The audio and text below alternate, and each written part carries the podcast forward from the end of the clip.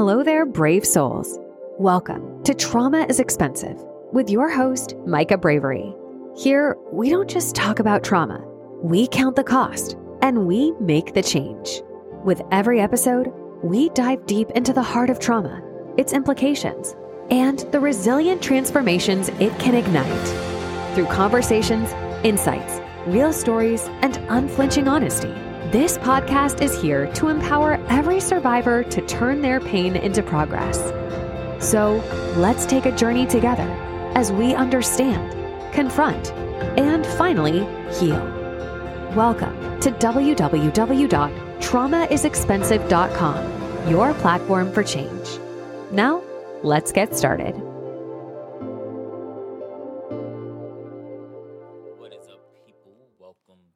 Episode of Trauma is Expensive. I am your host, Micah Bravery.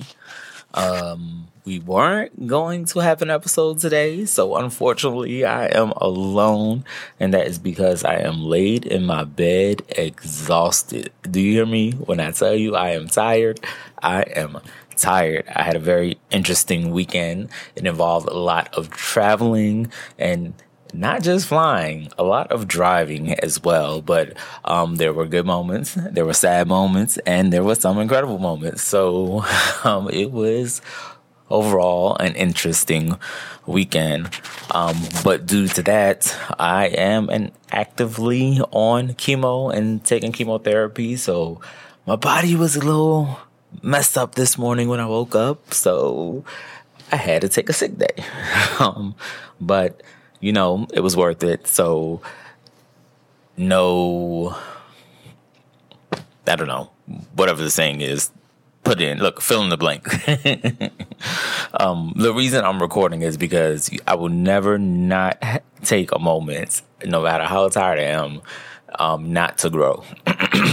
and I say that to say that, um, you know, I was on the airplane um, I was watching Pose and I got to the episode where Candy was killed and um, at her funeral.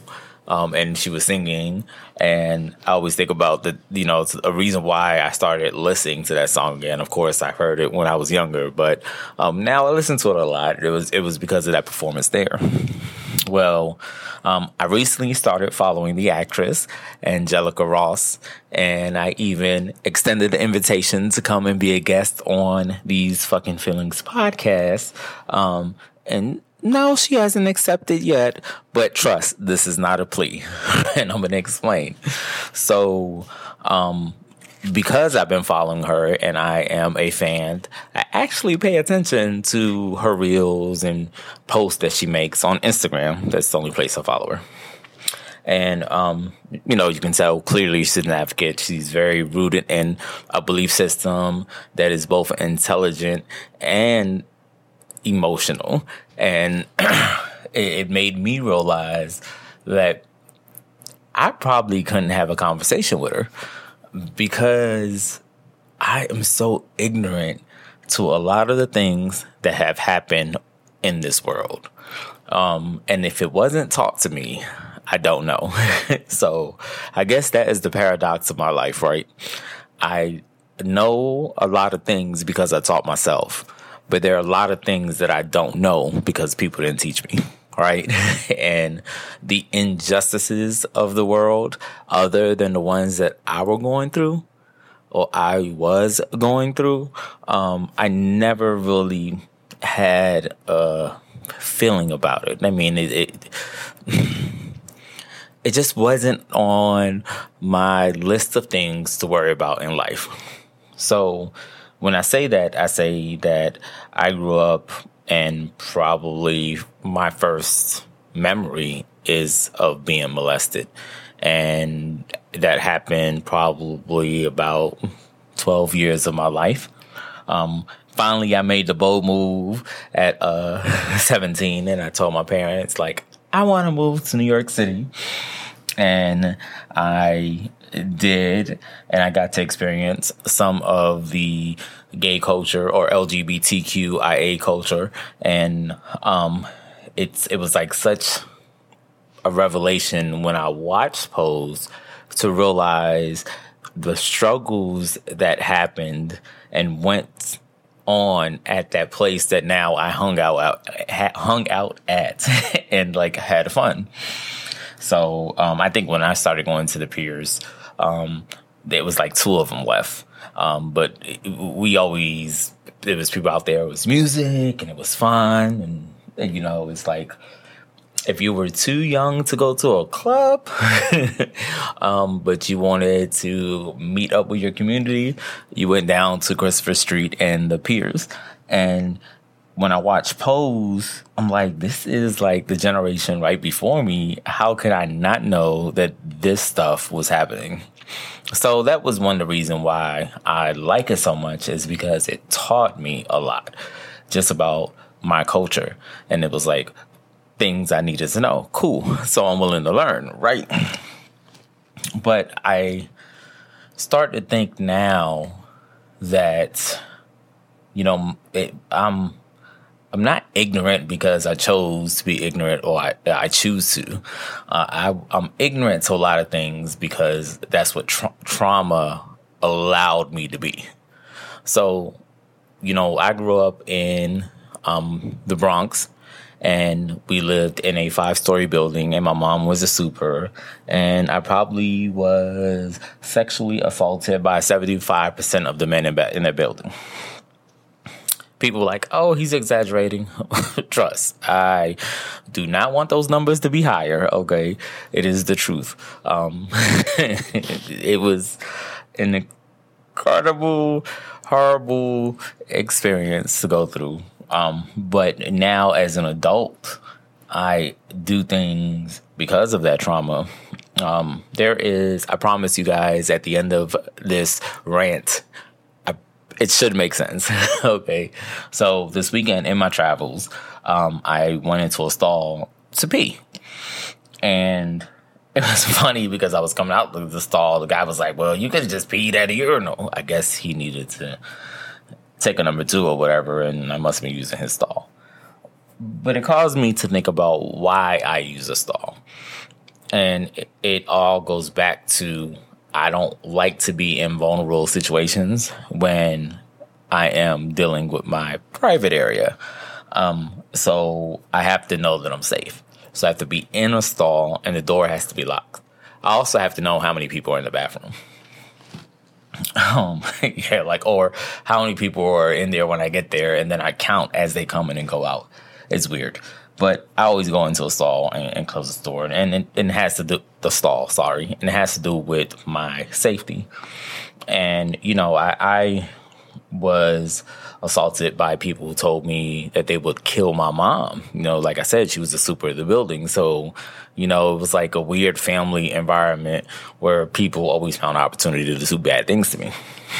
And um, it's caused me now to have like major issues. You know, I'm in my 40s or whatever, but I still don't like random touches and closeness from men. Um, you know, I don't, I don't like you to invade my space. I don't want to invade your space either. you leave me alone. I leave you alone, which is weird, right? Because I'm gay, but I guess that's why I'm single too. But once again, I said I'm healing, right? um, but you know, I, I lived so long of my life, so much of my life, doing what I thought I needed to do to protect my family. And a lot of times it was painful and it was hurtful and it was at the expense of my innocence and sometimes my humanity. And that was my world. That is all I knew. That is all I know.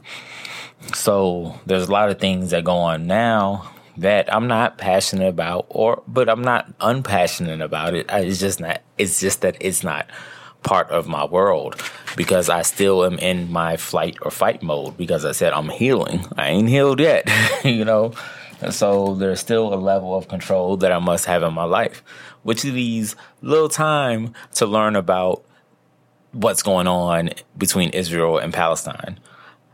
I I don't understand it. I don't know it. I haven't looked into it, but I know that it's horrible. I know that people are dying unnecessarily, and I know that it hurts to go through TikTok and see kids dead or just in blood and looking for their parents. And I saw a video of a little girl saying, like, I'm just waiting to die any day now. Like, eh, that's not a world we should be living in.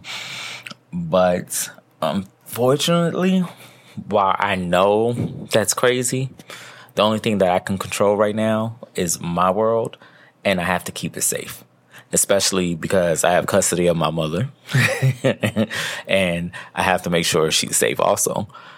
Now I don't I, I don't say that to say that she's been sexually assaulted.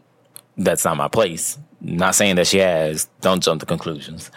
What I'm saying is that she's part of my world, so she too must be protected. So I am still in that mode where I haven't completely learned to trust men, which is hard when you're gay, um, and like officially allergic to pussy. So, um, sorry, didn't mean to be that vulgar, but it's the truth.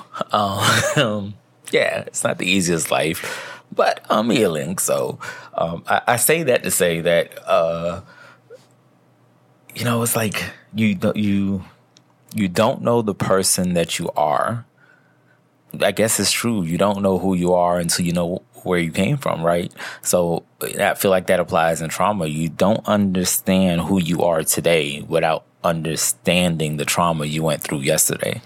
And, you know, in this whole story and including Angelica Ross, just another shout out. It's just that I watch her videos and I'm like, wow, she's so, you know, she's advocating for voting and making sure that we don't get Donald Trump's ass back in this White House, right? Um, I don't know why that's a bad thing, right? Because I don't pay attention. I just know that it's a bad thing. So, um, what I'm saying is that I see her and I see her out there really, really fighting and, and educating people and even educating me, but I'm not there for that yet. Now I do have a podcast, these fucking feelings podcast. Brand new episodes every Wednesday. We bring on guests who have been through the trenches and are thriving now, you know? So, um, I am doing my part or what I know I know, and I know healing because I've been doing it for the last several years. And the person I am today is nowhere near the asshole I was yesterday, right? so, um, the only thing that I really feel like I can do for this world is to be the best version of me that I can be at that time to whoever I am dealing with it. And I strive always to be the best person or or I'm gonna say I said that part already, but I strive always to be better than I was yesterday. But I also know that I am still on a healing journey and there are things that are still gonna make me uncomfortable. And until I deal with them, I'm just gonna be living an uncomfortable life or maybe an untrue life. Cause maybe until I get over my issue with men, that I won't meet the love of my life, right? So, and it was like, duh, that makes sense. But, and I say that I have a, a barber for the first time in my life, I have a male barber. And, um, it is for me the most uncomfortable situation ever. I mean, like I'm sweating, my stomach hurts, like I know he's not done. I just want his ass to be done already. Like, stop freaking touching me.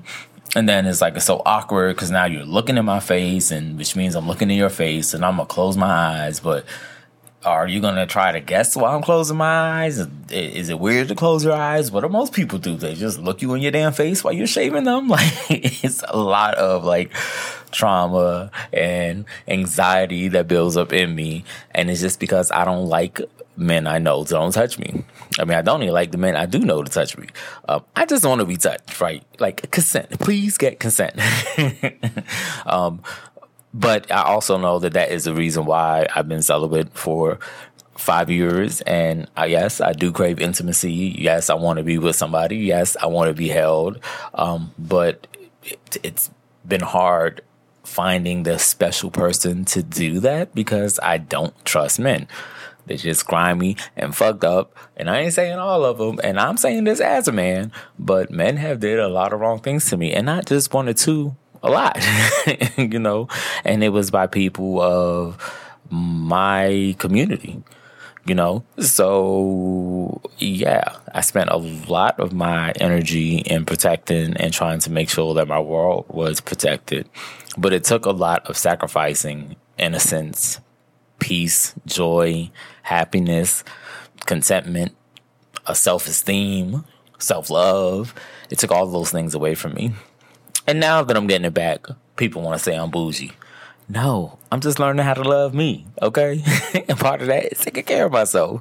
So, um, you know, the moral of the story in this is that we don't know the world the person next to you is living in, even if they are the person that lives next to you, because everybody's world is different. And yeah, yeah, yeah, living in a safe world, yada, yada, yada. Um, it's like, you know what I'm saying. Don't be smart. It's not time to be smart. It's time to learn the lesson, right? Because this is the one lesson that I could teach you because I'm learning it now. I'm learning that my whole life, maybe we'll just call that my life is not your life. So we can both struggle and coexist. And maybe I can teach you about my struggle and you can teach me about yours and we can have more empathy for each other. But don't be mad at me for living my life when all I learned to do was fight, you know. So I was always at war in my life and in my world that it didn't take a lot of time for what's going out there in the world today. And and it's sad. I mean, I don't know who should be president. Um, I kind of really don't care. I'm like, it, it, we don't really get the vote anyways. That stupid ass electrical, electoral, whatever. You know what I'm talking about? The, the electrical, elect. Damn. There you go. Now's the time for dyslexia to kick in. it's the college people. You know what I'm talking about. So I'm just saying you know, the purpose of this show. I know that this episode is crazy. I think all of our episodes have been crazy. And it's like, maybe I shouldn't start this yet. But I feel like it's such an important message. Trauma is expensive. The things that you have been through, if you haven't properly dealt with them, are costing you something in your life maybe if I didn't spend so much time trying to avoid awkward situations, it's like I calculate when people go to the bathroom, so that way there's never a time that I'm in the bathroom with someone else because this bathroom is small. It's stall. It's small. It's just a stall and a urinal, and then the urinal got a big crack. The door got a big crack in it, and I just don't want to be in there when no one else is in there, right? So that is my trauma, and I'm dealing with it. And um, it's funny until this moment, I thought that I had dealt with it, but I was like, dang, it's still affecting me. It's still deeper than I thought. And so I need to dig deeper. And um, you, you should too. I believe, and that is the reason why I am out here talking y'all to death, is because I believe that happiness can exist in this lifetime. I feel like you're supposed to be happy in this lifetime. I feel like your creator, whoever you believe that is, wanted you to be happy in this lifetime. Um, anything other than that is cruel. So, um, I'm not telling no one how to believe or what to believe. Please, I respect all religions um, or belief systems. Um, I am still in the middle of my search, but I know that my God does not want me to be unhappy. He wants me to have a happy life. And in order to do that, I have to erase all of my pain. Um, and I think that it can be erased. Um, you know, it's like, oh, people say, oh, it leaves a scar, but there's plastic surgery for that. So, you know, but if you don't deal with it internally, you're always going to have that external scar. So, we can get the plastic surgery, but after you deal with the problem. So, let's erase our scars, deal with our trauma, and just be a better person than the person you were yesterday. I am Micah Bravery. Peace, love, and blessings. And that brings us to the end of yet another insightful episode of Trauma is Expensive. I'm signing off on behalf of your host, Micah Bravery, reminding all you brave souls to continue counting the cost and making the change. Don't forget to visit www.traumaisexpensive.com a dynamic space for understanding, healing, and transformation, where we fuel the journey to turn pain into progress. Until we meet again, stay resilient, stay empowered, and remember the mantra count the cost and make the change. Thank you for being part of the conversation. We bid you farewell until next time.